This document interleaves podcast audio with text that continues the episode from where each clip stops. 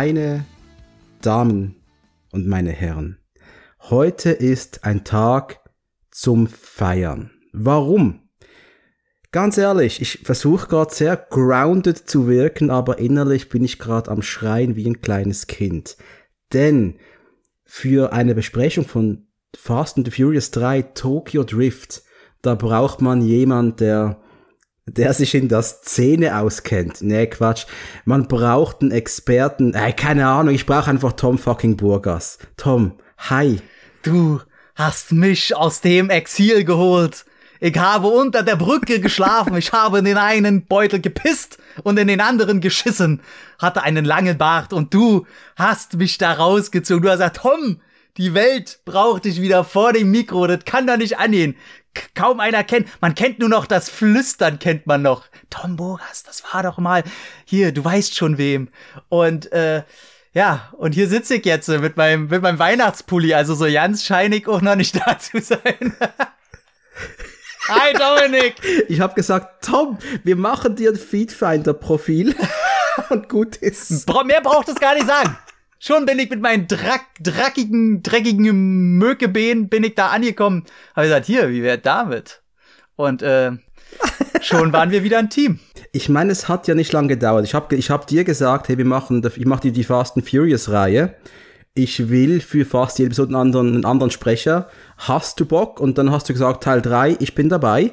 Das war ja super zackig eigentlich, oder? Das war eine schnelle Entscheidung für ein Comeback, oder? Äh, ja, tatsächlich. Ähm, ich, ich kann mich einfach zur, zur Zeit selber nicht einschätzen für die Leute.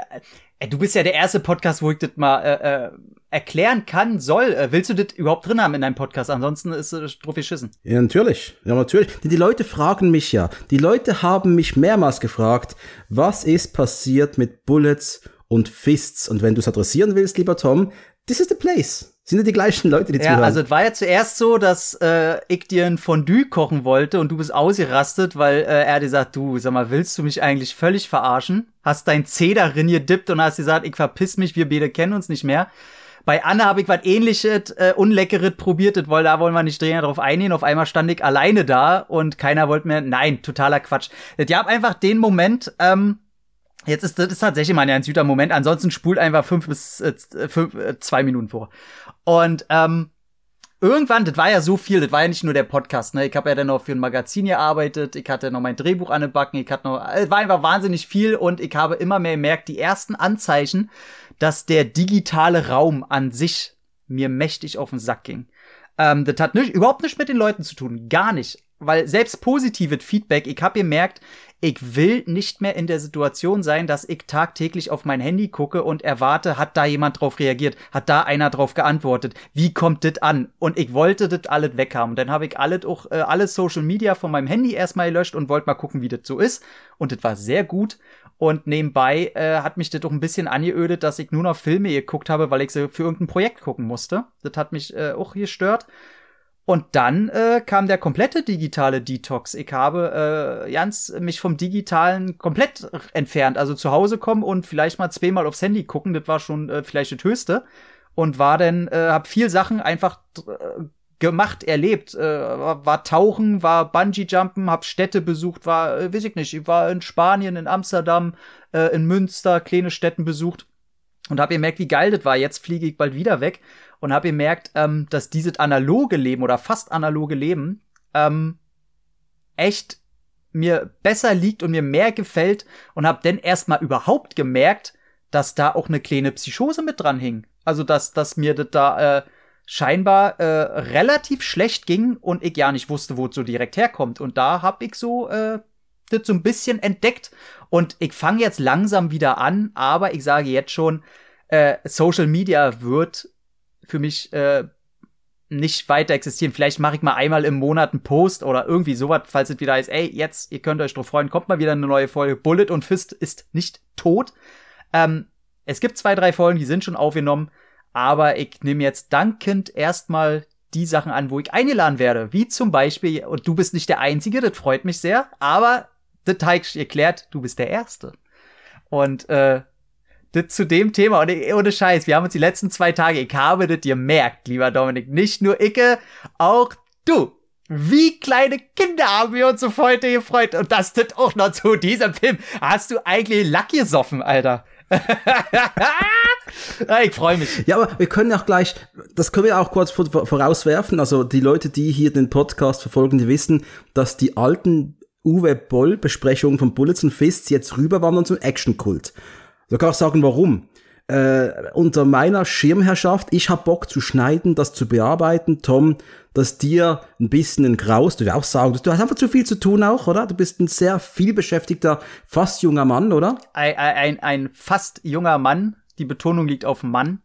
Äh, und und äh, ja, tatsächlich, also ich habe ein Filmprojekt, an dem ich immer noch sitze und ich bin tatsächlich auch jetzt viel mehr damit beschäftigt. Ich will einfach Dinge erleben und machen, anstatt irgendwo vom Bildschirm zu hocken.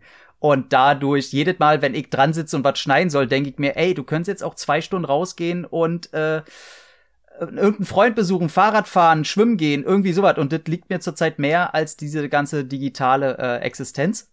Aber ich sage auch, das wird wieder so ein bisschen sich die Waage geben, bestimmt. Weil ich merke das jetzt schon, ey, ich sehe dich und ich habe einfach, ich weiß, ich habe jetzt anderthalb Stunden geile Laune und das kann man planen. Wir können wieder geile Laune planen.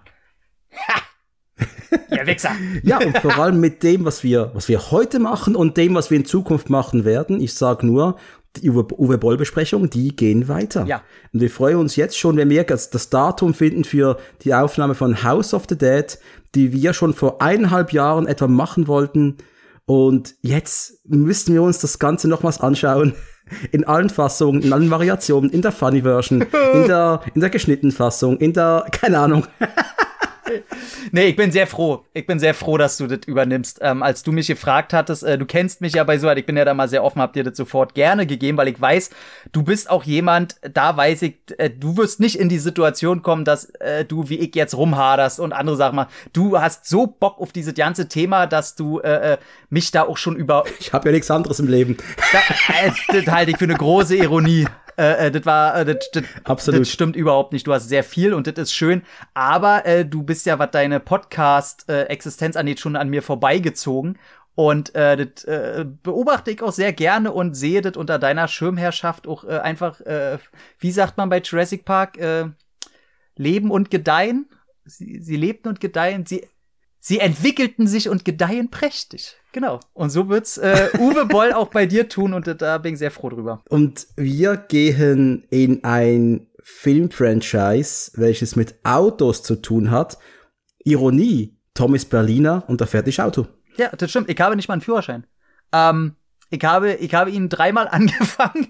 Ich glaube, die ich schon mal irgendwann erzählt, die Story. Und es war nicht so, dass ich zu blöd war oder so, auch wenn ich in der Theorie immer eingepennt bin, weil das ja so langweilige Scheiße ist.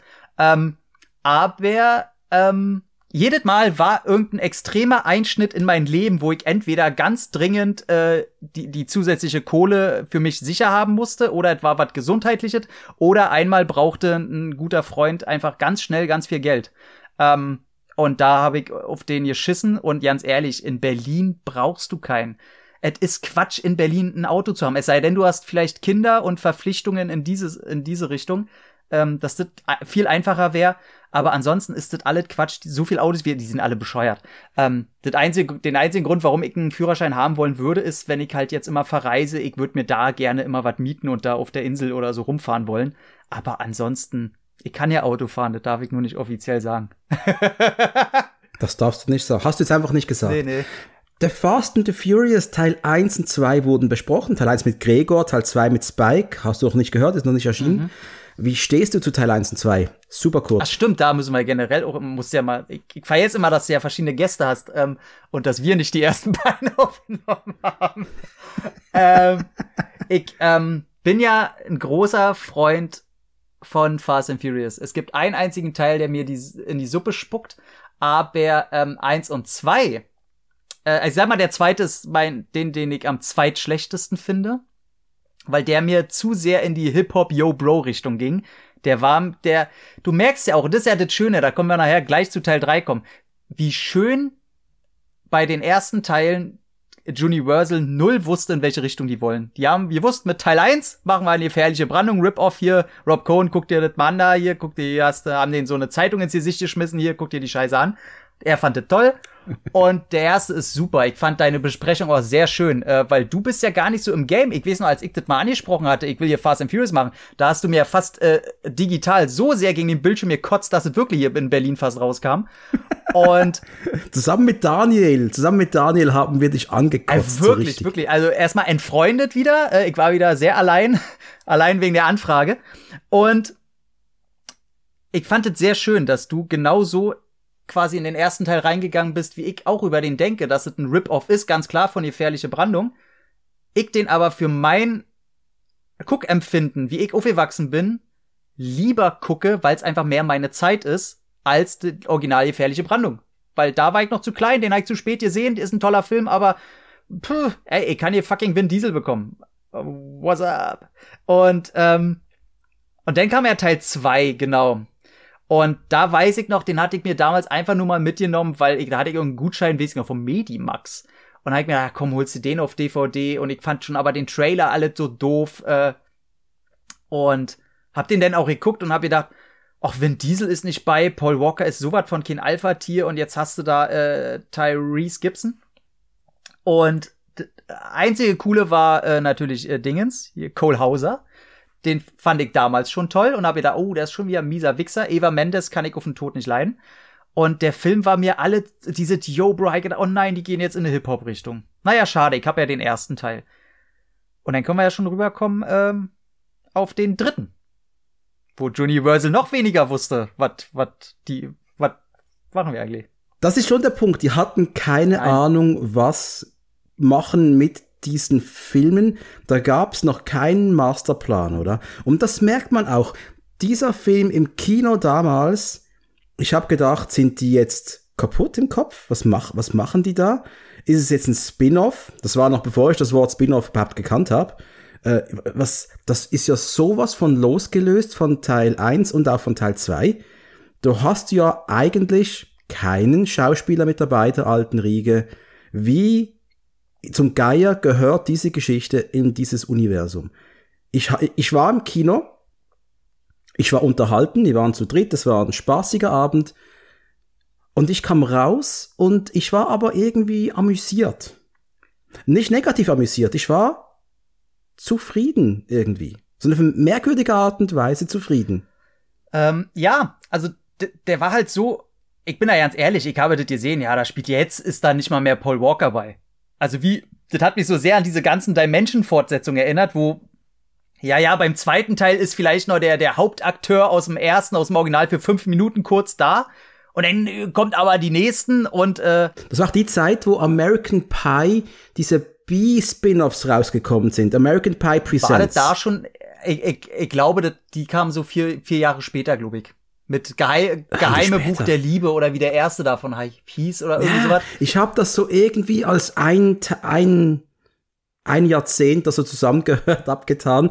Aber es ging für mich in diese Fahrtrichtung. Es kommt einfach eine, eine, eine Fortsetzung, die eigentlich wohl auf DV, für DVD gedacht ist, ins Kino. Ge genau. Äh, stimmt so natürlich nicht, aber vom, vom Feeling her war das schon irgendwie ja, so. komplett, weil du wusstest ja, du, du kanntest die, die quasi die letzte Szene noch nicht und äh, du wusstest überhaupt nicht, ja, okay, das sind jetzt alle neue und jetzt sind das irgendwie noch mal jüngere und Schule und jetzt auch irgendwie woanders und bla. Und ich hatte echt keine Lust, weil ich auch den zweiten Teil eben nicht mehr so gut fand. Ich hab dann gedacht, ey, jetzt haben sie mit Ach und Krach noch diese Billigfortsetzung ins Kino gehieft, weil sie noch irgendwie äh, aus 50 Cent einen Euro machen wollen, so ungefähr hatte ich mir das gedacht. Ähm, und dann hatte ich den gesehen und äh, du hast deinen Ersteindruck ja schon gesagt. Ich sage jetzt meinen, dann können wir erstmal die, die Story vorlesen. Aber ich fand den damals schon beim ersten Mal gucken sehr gut. Ich fand den toll. Also, äh, und, und dann bin ich, weiß ich noch, äh, das Internet war ja noch nicht das, was das heute das Internet ist. Aber ich hab mitgekriegt, alle anderen finden den ja richtig kacke. Und ich äh, hab mir gut als erster Teil wieder gedacht, ha, ich hab wieder recht. Aber äh, und ich konnte es mir aber wirklich nicht erklären, weil die Leute, die Fast and Furious äh, vorher Kacke finden, die müssten doch den eigentlich ein bisschen besser finden. Und dass die, die den zweiten Teil so gefeiert haben, den jetzt Kacke finden, das hätte ich so ein bisschen verstehen können. Aber alle fanden den Kacke. Und ich denke mir so, hä? Also, Nachträglich über die Jahre hat er jetzt immerhin 0,1 Punkte mehr als der zweite Teil. Also er ist schon so ein bisschen äh, hochgerutscht. Aber ich, Wo steht der in 30 Jahren? Unfassbar. bei 9,1. Neben der Pate 2. Die Verurteilten, zieh dich warm an. Ah, wäre schön, wäre einfach schön. Und ich glaube, der war mal bei 5,4 oder so. Und der ist jetzt bei 6,0, glaube ich. Ähm, und ich konnte es mir nie erklären. Und dann habe ich den über die Jahre ja öfter geguckt. Und es gab keinen Moment, wo ich diesen Film doof fand. Gab's einfach nicht. Es gab Sachen, die in dem Film vielleicht doof sind. Aber ich guck den und denk mir, ach, ich mach gleich wieder meinen Soundtrack an, den ich natürlich auf CD hab, und dann kommen wieder die japanischen kleinen Mädchenstimmen. Und ich denke, ich will, will mir einfach eine, meine blaue Perücke aufsetzen und, weiß ich nicht, mit irgendwelchen äh, Manga-Figuren in meinem Zimmer rumspringen. Was ich auch so mache. Ich meine, du hast, ich, ich war im, im Kino, ich habe dann schon das Gefühl gehabt, okay, die mussten jetzt aus irgendwelchen Gründen noch einen dritten Teil machen. Und die wussten kaum was, aber jetzt ist auch fertig. Nach Teil 3, da schwöre ich euch, alles was ich habe, da kommt garantiert nichts mehr. Ja, und ganz ehrlich, ich glaube auch, dass das Studio das so gedacht hatte, bis Vin Diesel gesagt hat, äh, äh, pass auf, Leute, ich bin noch mal kurz dabei. Was, ich sage dir, was das gesamte Franchise gerettet hat. Und dafür gebt ihr mir aber die Rechte an Riddick. Und dann komme ich vielleicht noch mal für so einen kleinen Auftritt darüber gehüppert. Und da mache ich noch Triple X 3. Ja, der kam ja noch mal richtig viel später. Das war eine ganz andere Geschichte. Alter Schwede, das, oh Gott, das macht traurig. Das macht schon wieder betroffen. Äh, soll ich die, die, die Blu-ray mal vorlesen, worum es überhaupt geht Ja, in bitte Teil wie in 3? guten alten Zeiten. Ja, schön, sehr schön. Mach mal. Sean Boswell äh, flieht nach Tokio, um nicht wegen illegaler Autorennen ins Gefängnis zu müssen. Doch seine Leidenschaft für schnelle Autos und schöne Frauen führt ihn vom Pfad der Tugend schnell auf direkten Kollisionskurs mit der japanischen Unterwelt. Um zu überleben, muss Sean das Drift Racing meistern. Einen Rennstil, bei dem todesmutige Fahrer durch Haarnadelkurven rasen und dabei Gefahr und Gravitation trotzen, um den ultimativen Geschwindigkeitsrausch zu erleben. Das ist ja einfach von hinten nach vorne gelogen. Also sind die der Gravitation getrotzt? Sind wir schon bei Teil 9? Nee. was, was ist hier los? Vor allem, er, er flieht auch nicht, er flieht auch nicht nach Tokio. Er wird da ganz offiziell von den Behörden einfach hingeschickt. Ja. Was ist denn da los? Also, was ich dem Film jetzt schon, was ich jetzt schon sagen kann, diese, die Story dieses Films ist wohl mit Teil 1 die geerdetste des ganzen Franchises. Ja. Korrigiere mich, wenn ich falsch liege, aber für mich ist das bodenständiges Kino, bodenständige Figuren, keine super Hightech Militär FBI Sondereinsatzscheiße. Das ist einfach in einer nicht in der Tuning-Szene, aber in der Drifting-Szene angesiedelt. Und das finde ich sau spannend, denn ich habe vor diesem Film von dieser Szene, äh, von dieser, dieser Szene, von dieser Drifting-Szene noch nie was gehört. Ähm, das Schöne war, weswegen ich den Film auch bis heute toll finde, und das hat auch kein Teil ähm, vor, vor ihm oder danach gemacht. Da, und die Idee finde ich eigentlich super, dass er sagt, wir gehen nicht zu, zu den Leuten zurück, sondern wir gehen in irgendein Land und zeigen da die Autokultur. Ab dem vierten Teil hast du ja einfach ein Hopping. Die sind mal da, dann sind sie wieder da, dann sind sie wieder da, dann sind sie wieder da und dann sind sie auch mal wieder in Brasil. Wie äh, ja, Vin Diesel kann ja dieses Wort nicht aussprechen, ohne seine, seine männliche Brust, egal wo er gerade ist. Wenn der äh, irgendwas sieht, ein Fußballspieler oder so im Fernsehen, kann, im, kann Supermarktkette sein, an der Kasse, kauft sie gerade, ne, weiß ich nicht, eine, eine Proteinmilch oder so. Ähm, Oder äh, Brasil! Ich denke mir, bleib doch mal Ruhe, Junge! Regt mich. Aber, ähm, und da fand ich das eben so toll, dass der ganze Film und der macht, gibt sich auch die Mühe und äh, das, das lasse ich, den Schuh zieht mir auch nicht an, dass das nicht stimmt. Der gibt sich wahnsinnige Mühe, Tokio zu präsentieren. Mit all seinen Eigenheiten, mit den Möglichkeiten, das, was der Regisseur Justin Lin, der auch neu jetzt im Kader ist, der noch sehr wichtig wird für das Franchise, und der das Franchise auch, äh, der ist einfach ein Schirmherr des Ganzen. Ähm, der hat sich da reingelebt und er sagt ja selber von sich, dass er sich da überhaupt gar nicht auskannte und auch jetzt sagen würde, er kennt sich da nicht wirklich aus. Aber er hat sich sofort die richtigen Leute geholt und hat, man sieht in fast jeder Szene wenn man sich mal auch den Audiokommentar und so weiter anhört und dann auch mal darauf achtet, was der da alles mit reinbringt, was gar nicht hätte sein müssen und was du richtig sagst.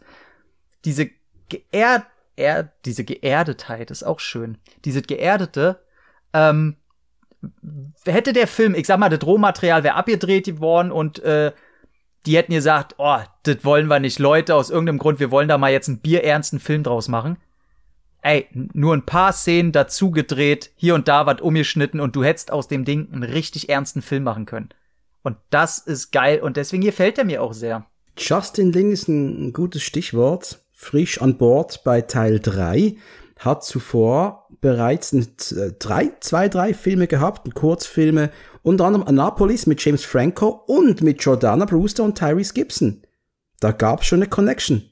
Und auch bei seinem Film Better Luck Tomorrow hat er bereits mit Sung Kang, ich hoffe, ich habe es richtig ausgesprochen, zusammengearbeitet, wo die Figur übrigens auch Han hieß. Und äh, in der in dem Kopf der beiden, bei Justin Lin und auch bei äh, Sun Khan, ist das auch dieselbe Figur. Also die sagen, ähm, in deren Köpfen ist das dieselbe Figur und da gehört äh, äh, Better Luck Tomorrow, ne? Ja. Äh, gehört der im Grunde zu der Figur Hahn und soll das auch sein. Also die haben eine Figur aus ihren anderen Filmen rübergeholt und das sind ja so Crossover-Sachen, die ich ja von der Idee her wahnsinnig äh, geil finde. Mag ich, super.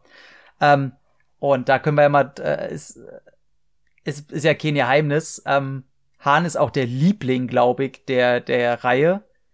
Und, und ich muss es auch sagen, ist einfach mein Lieblingscharakter. Also musst du schon, schon sehen, dass ich ja jetzt erst bei Teil 3 bin und äh, der, der stirbt ja jetzt in diesem Film. Also ich kann, da, kann ja nicht der Liebling der Reihe werden, wenn in Teil 3 stirbt.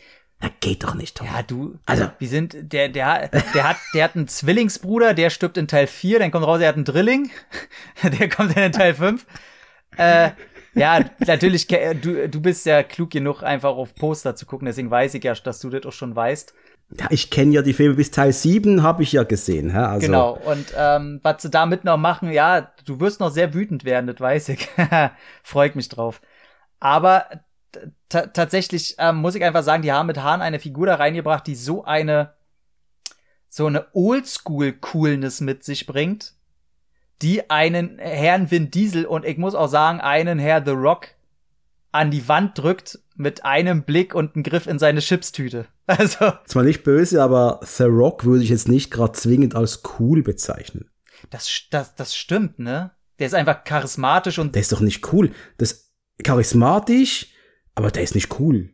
Aber ein Typ, der einfach da sitzt und jede Szene in einer Chipstüte und einer Gummibärchentüte rum, rum, rumgrabbelt, ohne große Emotionen zu zeigen, das ist eigentlich sehr cool. Und nie mehr redet, als er muss. Liebig. Also der, der, der redet ja, der redet ja recht weh. Also er klar, er redet ganz normal, aber du merkst, der hat so einen durchgängigen, ruhigen Tonus, als wenn der, äh, weiß ich nicht, immer mitten in seiner Yoga-Phase ist, während er redet. Also er so voll, weiß ich nicht. Willst du irgendwo aufsteigen in irgendeine er soll, Sphäre? Er soll nie einen Podcast starten. Nee. Das wäre das Dümmste für ihn. Schläfst du ein. Hörst du mal das Rascheln der Tüte, das kriegt er auch nicht raus.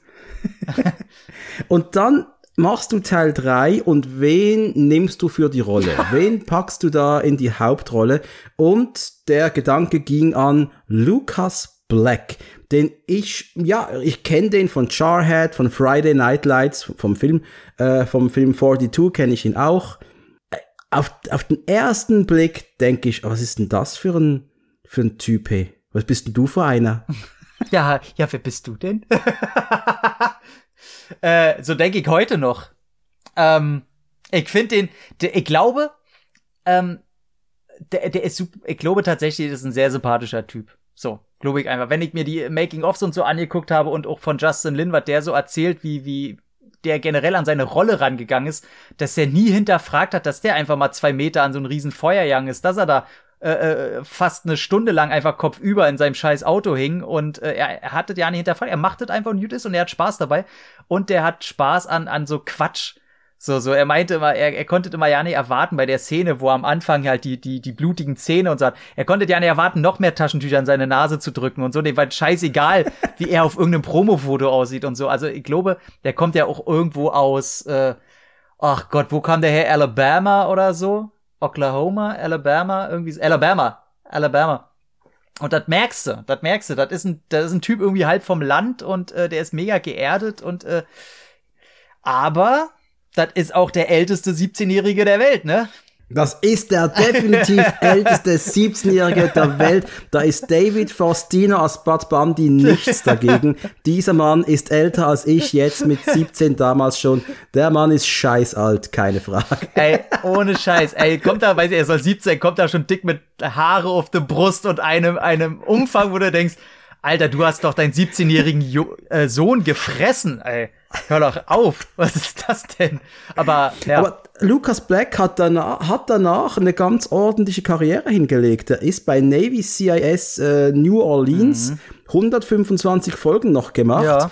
Der ist immer noch so irgendwie im Geschäft drin und das muss man erstmal machen. Hey, und ganz ehrlich, der, wenn ich, wenn etwas am Film bei mir gewonnen hat über die Jahre, ist es Lucas Black. Ich finde den gut. Ich mag den, der ist so, weißt du, ganz ehrlich, Paul Walker in Teil 1 und 2, Entschuldigung, das ist ein netter kleiner Bub, das ist so Schwiegermamas Liebling, ja. Du kannst dem deine Freundin anvertrauen und er, er fasst sie nicht an. Ein weißen Schlabbershirt kommt er dahergelaufen und, nee, sorry. Er ist in Teil 1 und 2 ist Paul Walker kein guter Lied, in meinen Augen. Man darf es gern anders sehen. Aber Lucas Black ist da schon ein bisschen dreckiger. Der ist auch ja, fies, natürlich. wenn er mit Schraubenschlüssel aus dem Auto aussteigt. Das hätte der Walker nicht gemacht, aber der Lucas Black eben schon. Und der Walker wäre auch nicht da gesessen, hätte die Fresse verbeult gehabt und nee. Paul Walker hätte erst ja nicht um die Frau fahren müssen. Die wäre sofort bei ihm eingestiegen.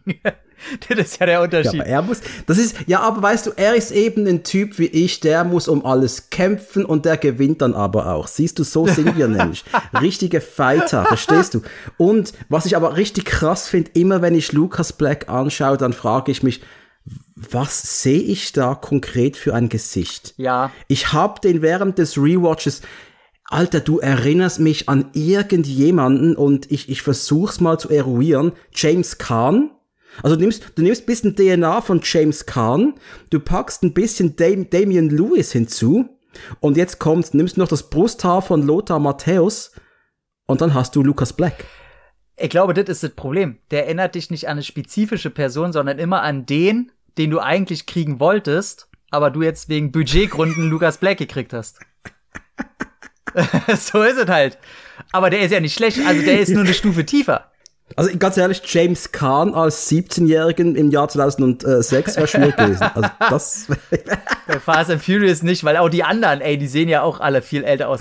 Ähm, ich, ich würde ganz gerne den Film mal von Anfang an rollen, wie, wie man in den Film so überhaupt reingeht. Denn, ey, der Start ist so geil und präsentiert auch gleich den besten Soundtrack aller Teile. Der, der hat einen Soundtrack, der ist so geil on point. Und ey, da so, ey, nee, alles andere nicht. Und der gleich mit diesem It's only Thursday. Also auch der, der, der, äh, äh, der Text, der dann dazu passt und der im Hintergrund dann noch so leicht suffisante Szenen. Du merkst, okay, er spielt schon mit Humor, aber er hat bei, bei der Musik drauf geachtet und er zeigt gleich ein, zwei Bilder, die dir sagen, okay, das ist schon alles irgendwie cool und er will schon cool inszenieren, aber er zeigt dir gleich so ein, zwei Punkte, dass du denkst, du willst trotzdem nicht in der Schule sein, weil so cool, was er dir da zeigt, ist das alles nicht. Die werden da auf Waffen äh, äh, erstmal durchsucht alle. Du siehst, wie irgendwelche Halbaffen von Footballteam da die Indianerstatue kaputt machen und sich für den geilsten halten. Sofort eine Metaebene, weil Fast and Furious ja auch immer mit dem Thema des Westerns spielt. Und natürlich war da der Indianer äh, super als, als kleiner Hint äh, in der Werkstatt, da, da pennen die Lehrer und die, da wird so ein Junge misshandelt, so. Und äh, Lucas Black guckt, könnte diese drei Affen richtig fertig machen, weil die einfach kleiner sind als er.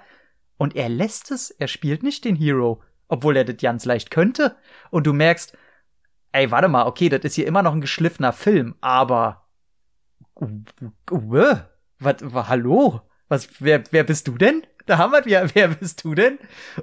Und das finde ich geil. Aber du, du, du hast trotzdem hast du, du hast so eine Leichtigkeit in diesem Intro. Es wirkt schon alles sehr äh, Popcorn und Gummibärchen und Cola. Aber äh, du, du, du ruhst dich nicht darauf aus. Es ist nicht so, ey, hier sind jetzt die coolen und ey, jetzt sehen wir den coolen Helden, der hier auch noch zeigt, wie, wie tough er ist und er setzt sich für die, für die ein, die, die schwerer haben als er und so. Nee. Und auch, auch die, das Mädel, weil, oh, das ist ja so schlimm. Also das Frauenbild da, Alter. Äh, alter Schwede. Ähm, was man, Das ist echt, echt schlimm. also ich weiß auch nicht, was Justin Lin sich da gedacht hat, weil immer wenn diese Szenen kommen, er, er, er bleibt dann immer stumm und sagt nichts dazu und ich denke mir ja so besser so. Ähm, aber was man ihm geben muss, als die das Mädel da instruiert wird, die da auf dem Rücksitz sitzt, da auf dem Leder von der Karre da, ähm, da geht ja in dem Moment, wo die Kamera an ihr vorbeigeht, da, da geht ja durch den Wind der Rock hoch und man sieht kurz ihre Unterwäsche. Es ist, Ich wollte gerade sagen, man hat da fast etwas zu viel gesehen. aber das war Zufall. Es war keine Windmaschine oder so. Er ma Justin Lin meinte ja, es war ein, es war ein Zeichen Gottes. und es hat einfach perfekt gepasst. Und die haben es dann drin gelassen. Ich hoffe, sie wurde gefragt. Ähm, aber auch die, oh, die Tante ist so eklig, ne? Oh, Der Gewinner kriegt mich. äh, dann hätte ich die ja nicht mehr haben wollen. Ey, ja, komm, geh doch zu deinem Hör mal, wer der Hämmer-Typ da. Äh, Ja, danke. Hey, sorry, Zachary Ty Bryan, dass der da mitmacht und ich muss kurz an dieser Stelle einen lieben Gruß, vielleicht hören Sie ja zu, an die Dünnbrettbohrer. Das ist ein neuer Podcast, der sich alle Episoden von Hör mal, wer da hämmert anschaut und bespricht. krass. Also, liebe Grüße, ist geil. Das ist krass. Ich, ich hör's mir an, ich hör's mir an. Konnte dem nie was abgewinnen, der Serie. Aber trotzdem, das, das Zachary Ty Bryan, finde ich super geil. Der spielt so ein herrliches Arschloch. So typische, das typische Schulprolet halt, der eins auf die Fresse Der kriegt hat eigentlich. aber auch diese Fresse dafür. Der hat so eine richtig, das ist eine Arschlochfresse. Da kannst du auch nichts mehr er machen. ist die Antithese von Paul Walker. Absolut. Ähm, und der hat schon, der hat ja genau dieselbe Rolle damals, äh, da ich gedacht, ey, ist Typecast bei Carrie 2, die Rache. Ähm, eine, eine äh, Direct-to-Irgendwas äh, von dem Original Carrie. Und da spielt er auch die Rolle und da kriegt er wunderbar eine Harpune durch den Penis, die hinten wieder rauskommt und es hängen die Eier dran. Und genau das habe ich dem ja auch gewünscht. Ähm, was ein dummes Arschloch. So, wie er davor steht und, ey, der macht so und so viel Sekunden und guckt noch zu seinen, zu seinen Leuten so, hä, hä, hä, will so seine Bestätigung abholen. Und äh, ja, oh mein Gott, ey. Das Problem ist aber, dass wegen Filmen wie diesen Ja, glauben doch die Real World Vollhonks da draußen in ihren BMWs, dass die genau so sein müssen, damit sie ihre Frauen behalten können. naja, aber dann sind das ja Frauen, die genauso Zellhaufen sind. Also da, da geben die sich. Ja, aber trotzdem fahren die Typen aggro durch die Gegend und wie Arschlöcher unterwegs. Ja, ja, ich, also diese ganze Echauffieren und hier, hu, hu, hu, wo wir wieder bei Dünnbrettbohrern wären. Ähm, äh, genau, ja, das ist halt so. Und man muss aber sagen, und da kommt jetzt wieder ein, eine sehr große positive Seite von äh, Tokyo Draft. Ey, diese Rennen, was denn hier fahren wird, alles echt. Alles echt. Äh, die haben ewig gesucht, bis sie so eine Baustelle gefunden haben, haben teilweise äh, selber noch, da wo er zum Schluss durchfährt mit der Karre, haben die alles selber gebaut. Und äh, kein CGI. Ähm, Lucas Black soll wohl laut Erzählungen generell ein guter Fahrer sein, der das meiste alles selber konnte. Also wenn der da so äh, so leicht beim Bremsen in die Kurve reinslidet und äh, nah an dem Gebäude so lang fährt, hat alles er selber gemacht. Und äh, das ist schon, ich muss sagen, da also ich find's unrealistisch, dass er eine Chance hätte mit seiner Karre gegen das, was der andere Schnösel hätte, sind wir, ne? Aber darum geht's nicht, weil die dreht sich nicht um das Auto, sondern um den Fahrer. Ja, logisch. Und Size isn't everything. ja, ja, kann ja mal mit dem Trabi da rantreten, mal gucken, ob's immer noch da. Naja. ähm, nee, aber fand ich super geil. Und da habe ich auch schon gemerkt, hey. kommt da, so einer, kommt da echt mit so einer Pappe angefahren, wäre schon geil. kommt da, kommt da ja nicht durch das Holzgebäude, weil er gleich bei, beim ersten Kantholz einfach klemmen bleibt. Wäre schon gut. Zündet er das Nitro und er bleibt einfach mit seinem Sessel wieder rauskatapultiert, ey. Das, das hält die Pappe nicht aus. Aber, Ja, aber jetzt mal, oh- jetzt mal ohne Scheiß. Äh, du hast gerade CGI erwähnt. Ja. Mir ist CGI in diesem Film nicht negativ aufgefallen oder habe ich da mal was übersehen, weil ich geblinzelt habe? Das Geile ist, dass die Shots, wo ich meine Hand für ins Feuer gelegt hätte, dass die CGI sind. Gerade wo er in der Innenstadt von Tokio um diese äh, leichten Kurven, die so lang sind, so komplett driftet. Und da sieht das Auto so CGI aus, weil es auch so sehr nah an der Kamera lang geht, ne? Und auch, wo, sie dit, wo er das erste Driftrennen sieht, wo die, Karre recht häufig ganz nah an der Kamera vorbei, ist alles echt. Und äh, Justin Lin sagt selber, ihn kotzt das an. Das ist äh, die, die, die, äh, äh, mein Gott. die Architektur von, von Tokio, die ist so haargenau gebaut, dass es ja nicht aussieht wie real und das ist alles so sauber da auf diesen Straßen und so weiter, dass es aussieht, als wäre CGI in dem Moment. Ist es nicht. Das Einzige, wo CGI ist, ist äh, die Verfolgungsszene von, äh, wo Hahn abhaut. Das mussten sie in LA drehen, weil die, du kriegst in Tokio, kannst du vergessen, dass du Drehgenehmigung bekommst. Nicht auf den Straßen. Sie haben immer im Guerilla-Stil gedreht. Wenn du irgendwas in Tokio siehst, ist alles äh, Guerilla-Stil. Einfach schnell gedreht und hoffen, dass nicht die Polizei kommt. Und wenn, hat Justin Lin immer Leute gehabt, die sich als der Regisseur ausgaben, die dann verhaftet wurden. Die mussten immer äh, eine Nacht dann in den Knast und das waren immer andere Leute, die sich da bereitgestellt haben. Äh, und er selber halt nicht. Damit er weiterdrehen konnte. Und diese Szene, weil die halt länger war und weil er da schon ein bisschen mit Stunts arbeiten wollte, da und äh, äh musste er in LA drehen und da waren halt die ganzen Häuser im Hintergrund, die waren alle CGI, damit die wie Tokio aussehen. Aber die Autostunts, er meinte, da sind irgendwie ein paar Frames drinne und es gibt eine Szene in der äh, ersten Drift-Szene, wo in Zeitlupe das Heck an der Kamera lang driftet. Und das ist ein CGI-Shot. Aber ansonsten nicht, nee. 90 Prozent alles echt. Wie viel wurde eigentlich wirklich in Tokio gedreht des Films? Ey, massig, alles andere. Also außer, außer die Hahn-Szene, äh, ist alles äh, in, in Tokio. Soweit ich weiß, also, also er hat nichts anderes im Audiokommentar erzählt. Jedenfalls, wir sind in Tokio unterwegs und lernen da die Kultur kennen mit durch die Augen von Sean, wie es auch Karate Kid, das wunderbare Remake von Karate Kid gemacht hat. Oh Gott. Ach so, ach, das Remake, ich war gerade bei Karate Kid 2. Nee, ich war beim Remake, beim wunderbaren Jackie Chan Remake von Karate Kid. Verstehst du die Ironie drunter? Ja, ja, Kung Fu Kid meinst du? Kung Fu, genau, das habe ich eigentlich gemeint, richtig, genau. Und als wir in die Schule gehen, da habe ich ja wirklich kurz gedacht, das könnte jetzt zu einem klassischen Kung Fu Film montieren, oder? Ja, komplett.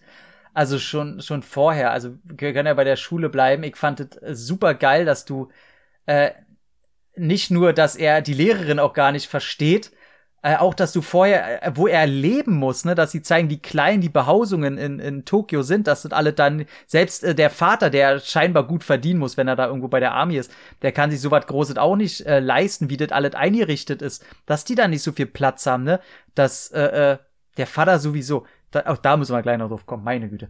Ähm, oh ja, oh ja. Und aber auch in der Schule, dass sie das da zeigen, wie was da gegessen wird, wobei er auch sagt, das, was die in der Schule essen, das ist äh, richtig edles Essen, das würden die in der Schule da nicht bekommen, das ist Quatsch. Ähm, und wie er da auch durch die Straßen, durch die er läuft, wo er am Bahnhof und so ist, ne, du siehst da keine bunten Zeichen und Höhe und alle sind so verrückt und so. Das sieht alles so industriell und nicht, die heißen ihn nicht willkommen mit einer geilen Stadt, sondern das sieht da schon ungemütlich aus. Du hättest da keinen Bock jetzt unbedingt anzukommen und kennst die Sprache nicht und alle sind da irgendwie anders und ähm, das wird nicht so typisch Fish out of water. Na klar ist es die Story, aber ich finde, ähm, das hat so eine Spur von, naja, so ein bisschen Hollywood-Glanz haben sie weggelassen. Und das äh, das finde ich sehr, sehr schön. Wabaki. Und der, und der Vater ist ja interessant. So ein harter Military-Heini mit einer ich glaube, viel zu jungen Freundin. Der, äh, der hat keine Freundin. Oder war es gar keine Freundin? War's das anderes? ist doch die Frage. Lieber Dominik, gut, seit ich in Amsterdam war, kenne ich mich da vielleicht ein bisschen besser aus. Aber, lieber Dominik, ähm, äh, ich bin Romantiker. Oh, bin ich auch. Oh, ich, ich, wollte gerade einen Spruch von Steve Seagal aus dem Steve Seagal Film. Nee, oh, nee, nee, nee, nee, nee. Und er kommt bei seinem Vater an und ob er einen Tag zu früh ankommt oder der Vater die Tage vertauscht hat, weiß ich jetzt nicht mehr. Aber die Tür geht auf. Und er bezahlt eine Frau für, ne, sie ist eine Sexworkerin. Ist erstmal nicht wertend, ist ja alles, ne, alles in Ordnung. Aber diese Frau, die sieht so verstört aus, als äh, äh, ich will, ich würde jetzt sagen, äh, nee, ich will, äh, hm, ich bin, ich bin an allem interessiert. Ich wüsste gern, was musste die machen? Weil es sieht auch, es sieht auch nicht danach, es sieht nicht so aus, als wenn er ihr wenig Geld gibt. Ohne Scheiß. Da gab's richtig Sushi Golden Shower Power Bonus. Ich wollte gerade sagen. Ohne Ende. Da wurden nicht nur, ich, ich lasse es. Aber die musste Sachen machen, für die, die nicht vereinbart waren. Die sieht so fertig aus. Ich habe Dinge gesehen. ich habe Dinge gesehen. Ich habe, wenn du zu lange ins schwarze Loch guckst, wirst du selber zum schwarzen Loch. Ähm, ohne Scheiß. Die ist froh, dass der, wer immer er ist, dieser Retter in schwarzer Rüstung geklingelt hat. Äh, egal wer er ist, aber sie konnte flüchten. Ohne Scheiß. Vielleicht war sie nicht nur einen Tag da, man weiß es nicht. Vielleicht ist es, äh, äh, ich will, ne? Aber das sieht, er hat gedacht, was soll das? Ich habe zuerst gedacht, ich gucke diesen Film und er soll den Vater charakterisieren. Dass er zwar ein harter Hund ist, aber auch seine bösen Seiten hat. Jetzt, jetzt kommt, jetzt kommt es so, er kommt nach Hause da zu seinem Vater und er kriegt erstmal die richtige Nackenschelle. Jetzt gibt es erstmal, jetzt zeigt mal, was Erziehung ist. Und dann habe ich gedacht, warum machen die das? Warum inszenieren sie so? Dann ist mir aufgefallen, warte mal, die Mutter die sie gezeigt haben. Die fragt, darf ich hier, ist Rauchen okay? Und hinter ihr ist das nicht Rauchenschild. Großartige. So, die Mutter ist ja auch so ein Zellhaufen, ne? Ich glaube, ich glaube, sie liebt ihren, die liebt ihren Sohn, ne? Daran will ich gar nicht zweifeln. Aber wenn man den Vater und die Mutter sieht, dann kann ich mir sehr gut vorstellen, dass die große Liebe, die seine Eltern hatten, nicht anders verlaufen ist als diese Frau, die er da jetzt äh, wieder nach draußen schickt, nur dass die Mutter schwanger wurde. Und die, weil die Mutter ist ja auch nur am Heulen und auch so eine, so eine emotional ungefestigte Person. Und scheinbar wollten sie da irgendwo eine Verbindung herstellen. Aber der Film greift das ja nie wieder auf und somit ist das Schall und Rauch. Da, so probiert mir das zu erklären, weil anders können sie mir diese, diese Frau in Nöten da nicht erklären. Also, ja. Ach, schön. Der Vater wird ja nochmals eine Rolle spielen im Verlauf des Films. Mhm. Und ähm, aber an der Schule lernt Sean ja Lil Bow Wow kennen. Bow Wow Wow. Yippie, oh, yippie, yay. ich sag mal so, ist mir lieber als Ja Rule. ja, äh, es sind viele Menschen mir lieber als Ja Rule. Ich überlege gerade, wer mir von den Rappern nicht lieber wäre als Ja Rule.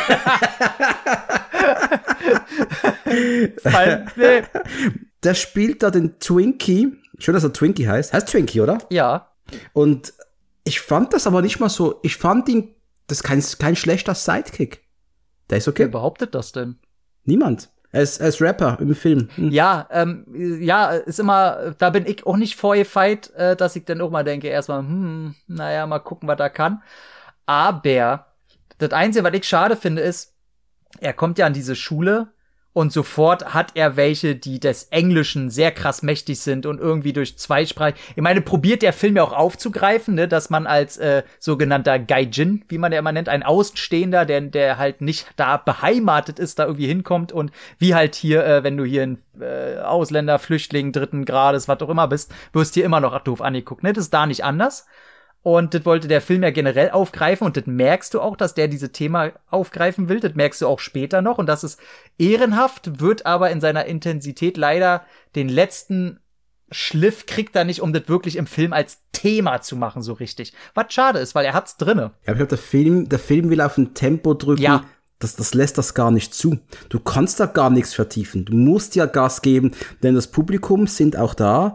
Die Leute zwischen 16 und 30. Das ist, war schon das Zielpublikum ja, damals, oder? Genau, ist auch völlig, also, völlig richtig. Die wollen keine Charakterstudie Nein. eines gepeinigten Amerikaners, der da irgendwie sich muss mit Händen und Füßen durchschlagen am Supermarkt, versehentlich Krabbensaft trinkt statt eine Cola und dann kotzen geht. Nein, das haben wir hier nicht. Ja, bloß ich, ich fühle mich dann so, weißt du, wenn ich da hinkomme, ja, komm mal hin, hier sind die, die, da sind die drei Bayer, da hast du die, die zwei aus Hamburg, geh mal zu denen hin, also, weißt du, ich werde auch, aber ist Filmmagie, er lernt natürlich sofort Twinkie kennen und da finde ich es einfach schade, dass du nix von der Backstory von Twinkie erfährst.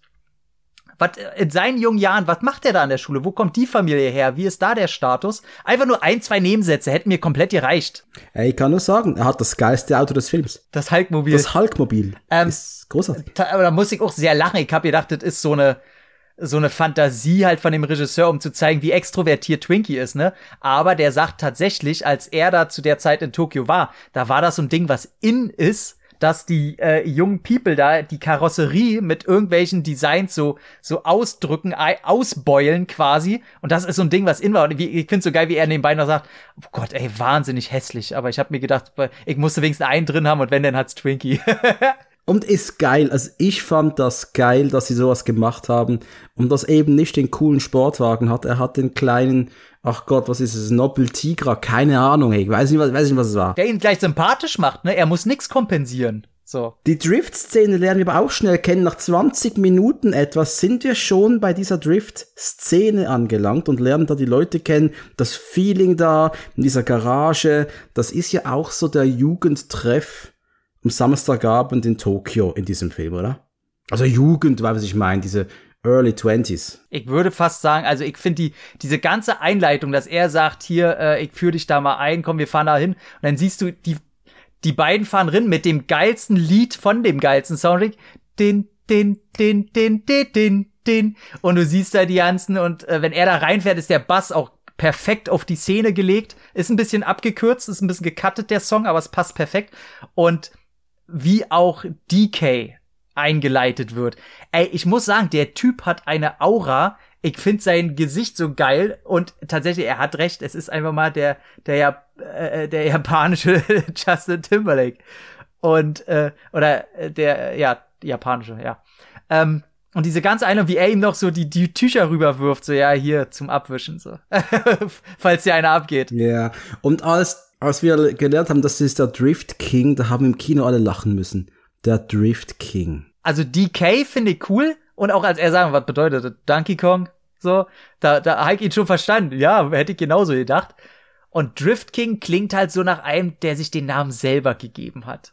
so, ich bin ab heute, ey Leute, ich bin heute nicht mehr Horoshina Kanabara, sondern ich bin Drift King. Ist halt, vor allem auch der Japaner gibt sich natürlich auch ein englisches Wort, ist klar. Ja, aber finde ich im Nachhinein gar nicht mal so schlecht, weil es da, weil es an Peinlichkeiten da sonst nichts gibt, finde ich Drift King okay. Ich sag ja, rückblickend ist es mir egal, ja. aber damals im Kino ja. fanden wir es lächerlich. Ich muss aber sagen, ich finde es nur in dem Moment lächerlich, als er das sagt. Aber als er seine Fähigkeiten, als man die dann sieht, da denke ich, okay, ich hab nichts gesagt. Äh, hier, behalt deine Freundin, die Weg erstmal nicht, ähm, alles klar, Plattnase. Du, ähm, kannst das, mach mal. Aber wie geil ist bitte auch der Shot, als die Türen aufgehen und man sieht die zwei, äh, äh, äh die zwei tanzenden Driftautos da so, oh, in Kombination da rumdriften um diese Kurve. Alter, ich fand das so geil. Ich fand das so geil.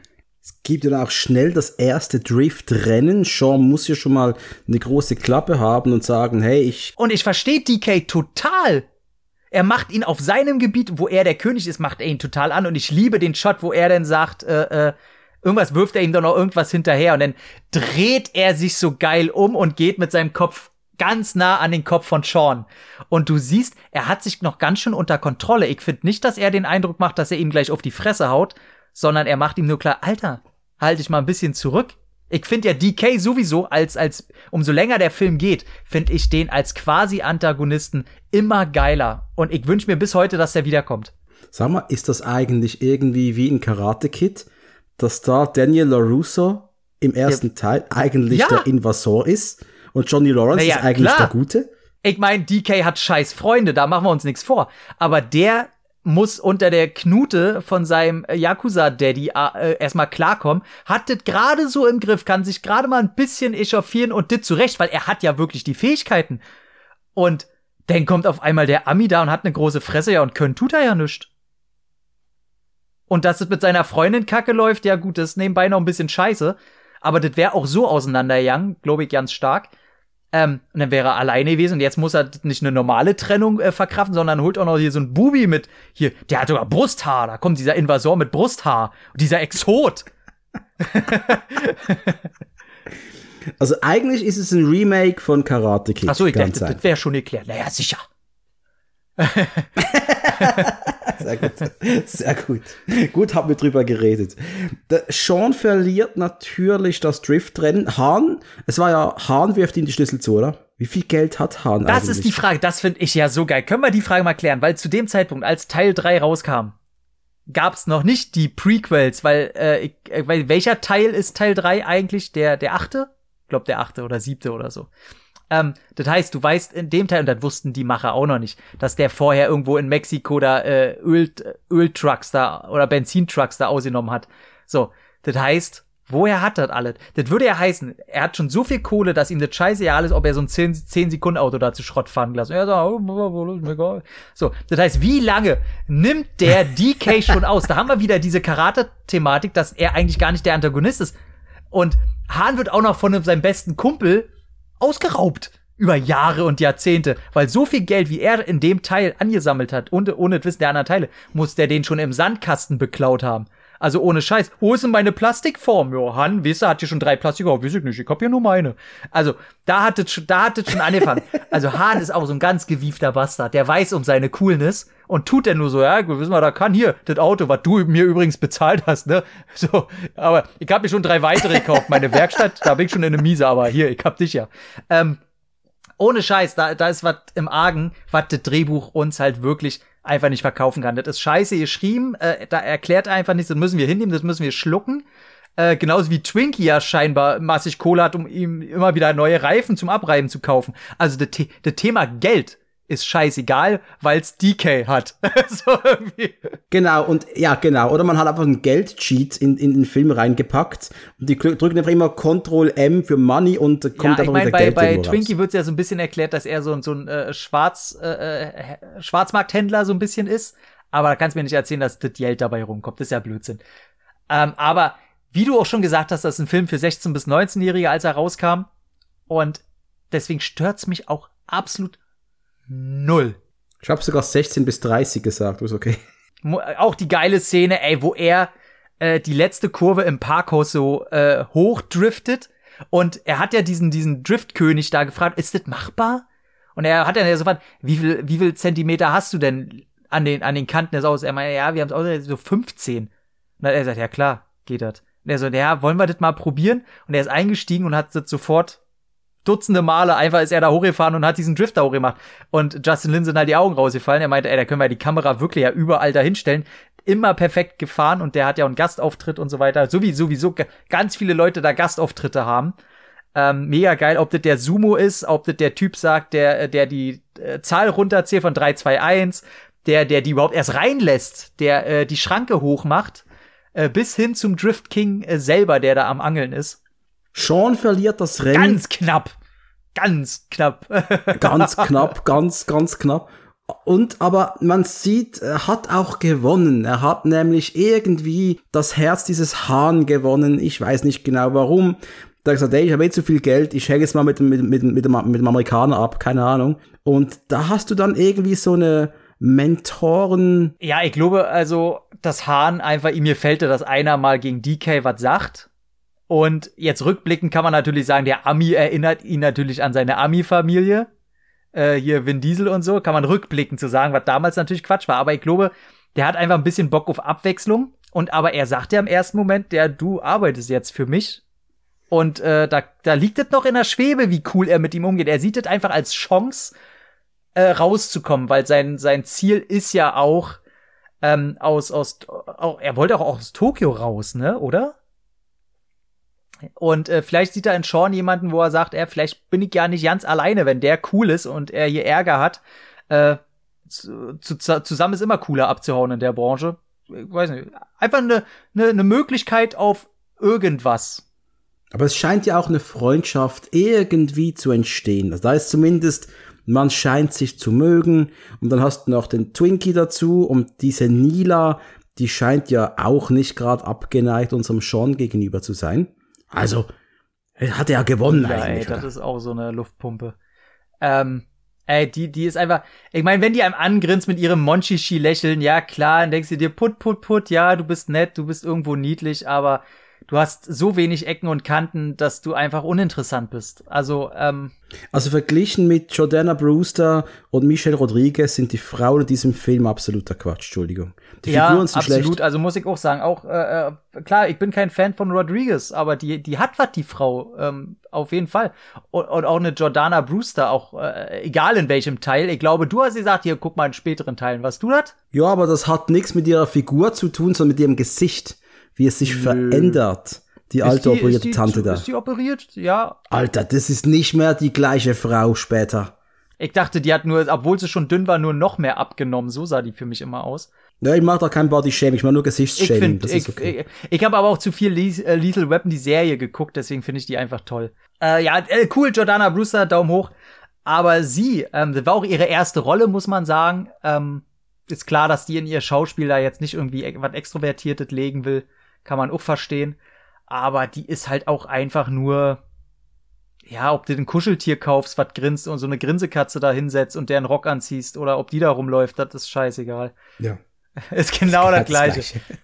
Und auch die, die geht mir auch ein bisschen auf den Sack mit ihrem, oh, du bist ein Gaijin, ich bin Gaijin, ich werd auch immer außer dir. Du bist die Freundin von dem angesehensten Typen da und bleibst bei dem, obwohl du ihn scheinbar noch nicht mal, du warst früher mal anders. Der scheint schon eine ganze Zeit anders zu sein und du hast nicht den Arsch in der Hose, dich zu verpissen, weil du das geil findest, dass du neben dem geilsten Typen bist. Du bist eine langweilige Bratze. Damit musst du klarkommen. So, du bist hübsch, du bist niedlich.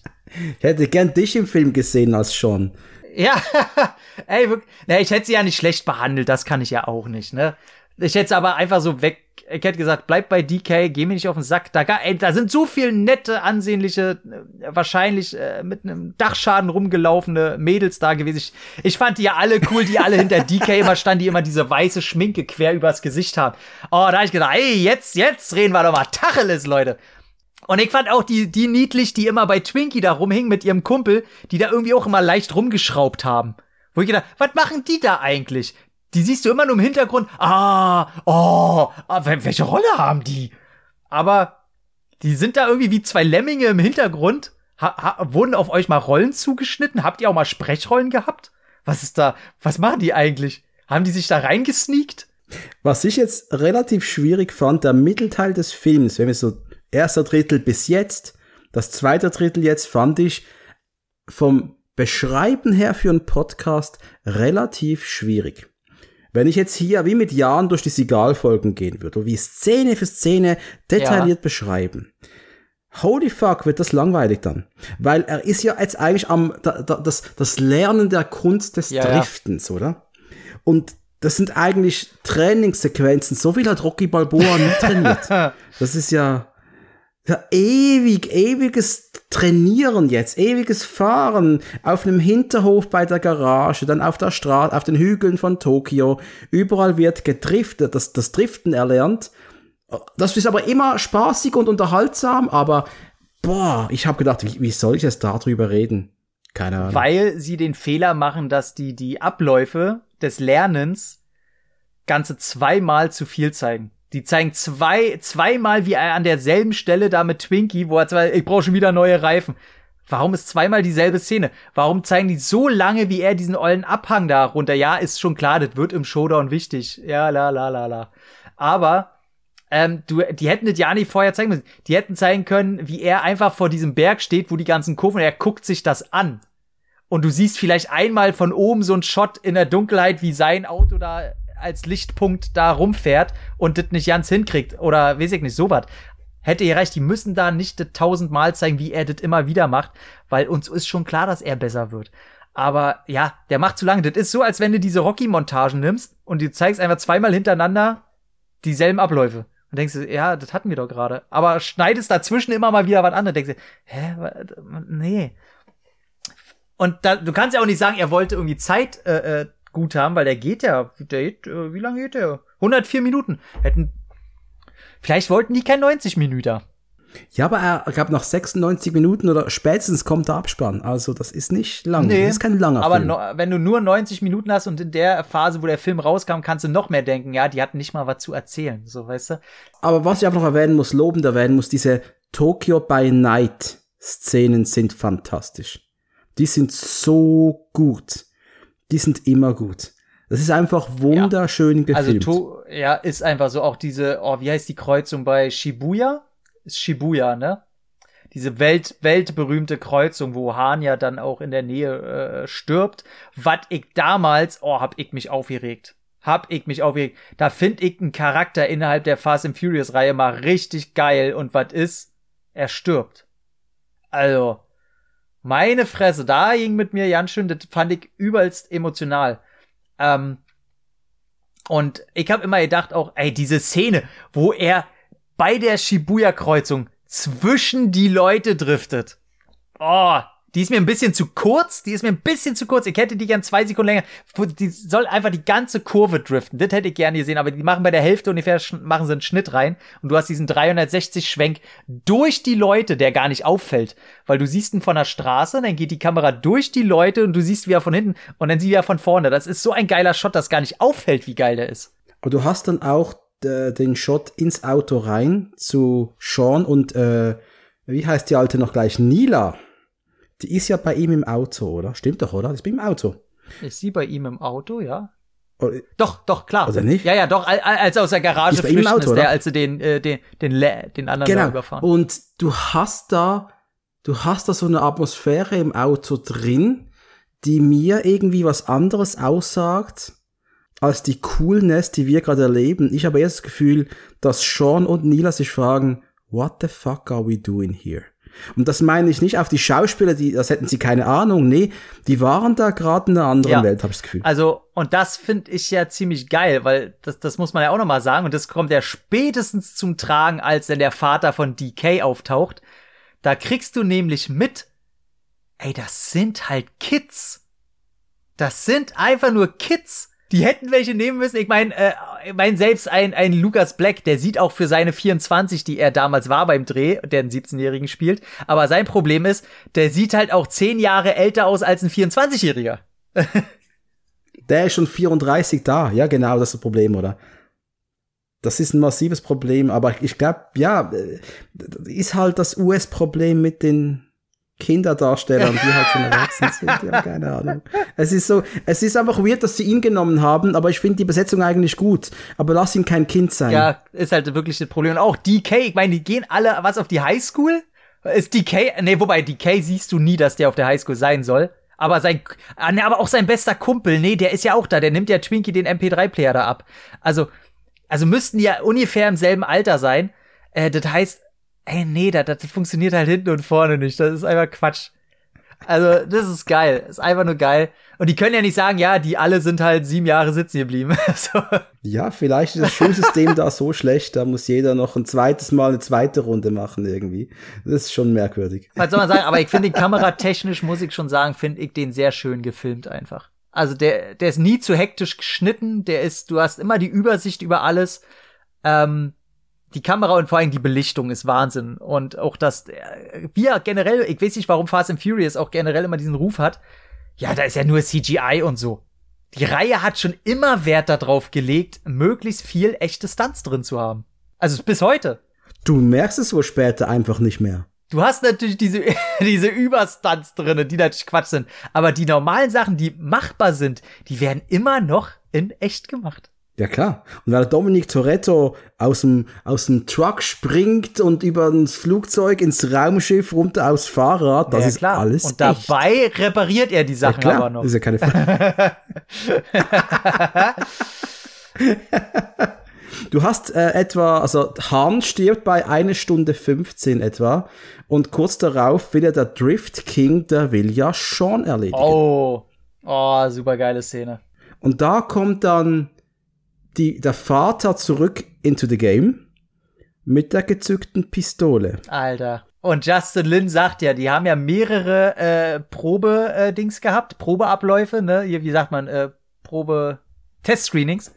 Und bei allen, komplett bei allen, ha, ist das Publikum ausgerastet, wenn auf einmal der Schwenk nach rechts geht, der Vater steht mit der Knarre und Weil du hast ja vorher nie gesehen, wie er sich überhaupt richtig für seinen Sohn einsetzt, außer dieses kurze Gespräch am Auto in der Garage, wo er auch sagt, ey, du kommst zu spät zur Schule, ne? Und er dreht weiter.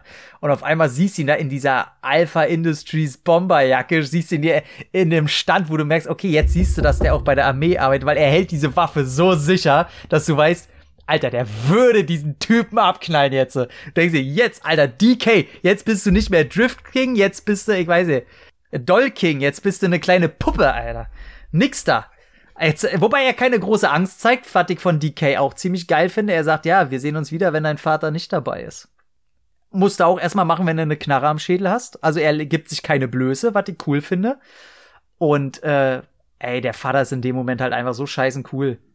Also das Schöne ist, ich glaube, das, das, das löst dem Zuschauer was aus. Ah, Vater-Sohn-Beziehung, alles kommt gut, wohliges Gefühl in der Magengegend, das ist nicht vom Popcorn. Ja. Ist doch schön, oder? Du, das, ja, das, das ist, das ist Popcorn-Kino. Das macht, das, das ist, ist gute Laune. Das ist Männer-Kino, Action-Kult-Kino. Das ist Action-Kult-Kino, weil Emotionen werden immer noch zwischen Männern mit der Waffe geregelt. Ja. Und, Und im Auto. Auto. Wenn du, wenn, wenn du nach Benzin stinkst und die Waffe des Vaters putzt, dann ist alles in Ordnung. Ich habe auf meinem Blatt hier nicht mehr so viel Text. Ich kann dir sagen, was da noch steht. Nee, ich kann es nicht wortwörtlich sagen, denn sonst ist es ein bisschen verwerflich, aber japanischer Motor kommt in den Mustang vom Vater. Final Race. Ja, ja, man muss auch leider sagen, dass der, äh, ich finde, der, der Showdown von Tokyo Drift ist nicht der schwächste, aber einer der schwächeren in der Reihe. Also, weil da siehst du halt schon, wie gerade bei den Lichtverhältnissen da viel CGI-Licht drin ist, dass da viel. Bei den dunklen Szenen am Hügel, oder? Finde ich nicht geil. Also dieser ganze Ablauf ist nicht geil, weil wir sind auch noch in einer Zeit, wo es ganz neu war, mit Handys auch Videos aufnehmen zu können. Und das hatte, hat, so, hat so einen Zeitgeist drin, die der ganze Film umschiffen konnte vorher. Und jetzt kannst du das genau datieren. Das ist irgendwie uncool, unpassend und auch generell diese ich hasse dunkle Szenen immer generell, weil da habe ich immer die Gefühl, die wollen was verschleiern.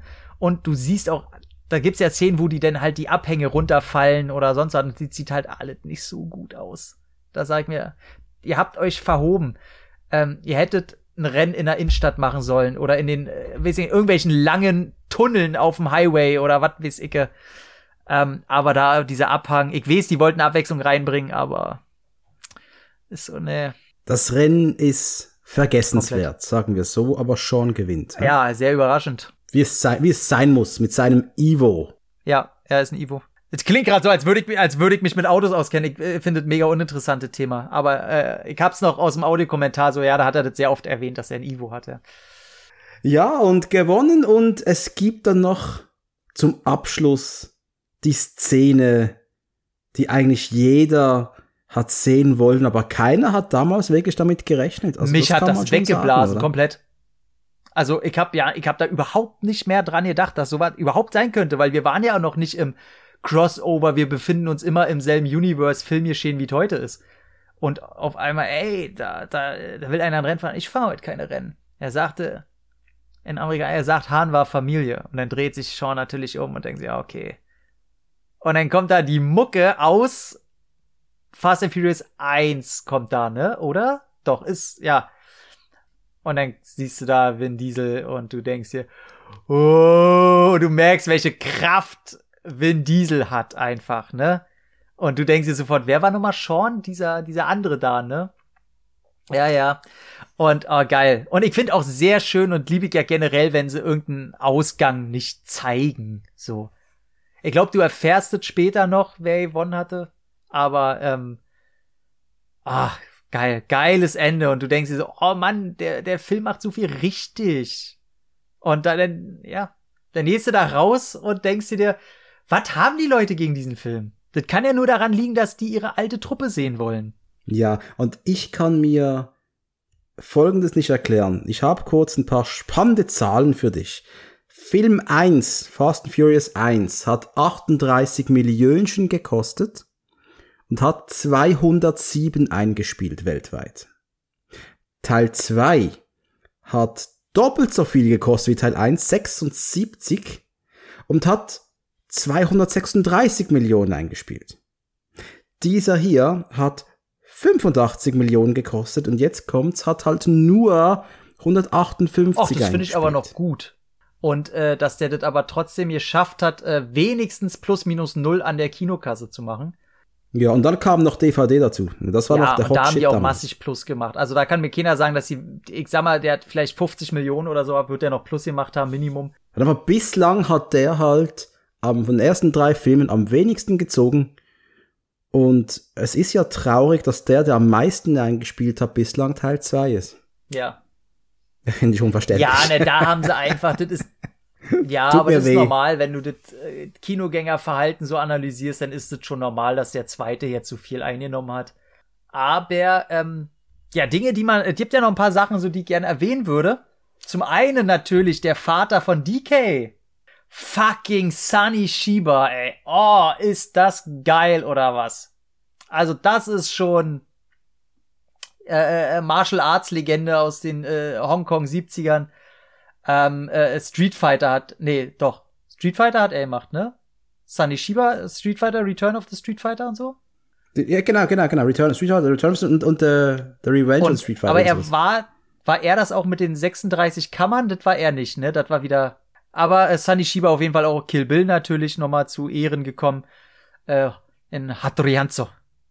Und äh, ey, Sunny Shiba, einfach ein geiler Typ, der zuerst da gar nicht mitspielen wollte, weil er gesagt hat, hier äh, was eine kleine Rolle in einem dritten Teil von so einer amerikanischen Produktion. Äh, muss man auch sagen, selbst zu der, zu der Zeit äh, möglicherweise unter seiner Würde, aber der Paycheck was good. was good, nachdem er sich ein paar Mal mit äh, Justin Lin getroffen hat. Und, und man muss aber auch sagen, Sunny Shiba taucht auf und alle um ihn herum und auch DK sind auf einmal ganz kleine Lichter, ohne dass er nur ein Wort sagt. Ja. Und obwohl sein Anzug zu groß ist.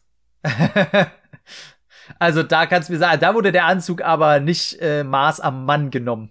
Ja, ja, der hat den Schneider von Ben Affleck Muss man nehmen, was man noch rumliegen hat irgendwo, ja. ähm, und dann gibt's auch so eine Szene, die ich so geil finde und die steht auch so ein bisschen für den Spaß am Film. Bei der ersten Drifting-Szene, da äh, äh, rasten die ja alle aus. Oh, der, das Rennen geht los, ne? Wo dieser, äh, wie Justin Lin, äh, diesen bekannt, nachdem der bekannte Tom Cruise aus Japan, diese drei, zwei, go! Wo ich das auch mal cool finde, dass das auch mal ein Typ ist, der das macht. Nicht immer eine Frau, die ihren Slip nach oben wirft, weißt du? Ähm, und der Typ sieht cool aus. Und da Heik auch mitgekriegt, der ist wohl da ziemlich bekannt. Und der hat da diesen Gastauftritt und dann rennen ja alle zu den Fahrstühlen. So, und der erste ist natürlich hier der, der beste Kumpel von DK. Und der, ein anderer muss erst mal warten, weil die Freundin hier reinkommt und die fahren da um. Dann siehst du, wie äh, äh, Hahn ganz alleine, der Lone Wolf, mit seiner Tüte und er recht uninteressiert einfach, ja, mal gucken, was passiert, ne? Und dann kommt Twinkie.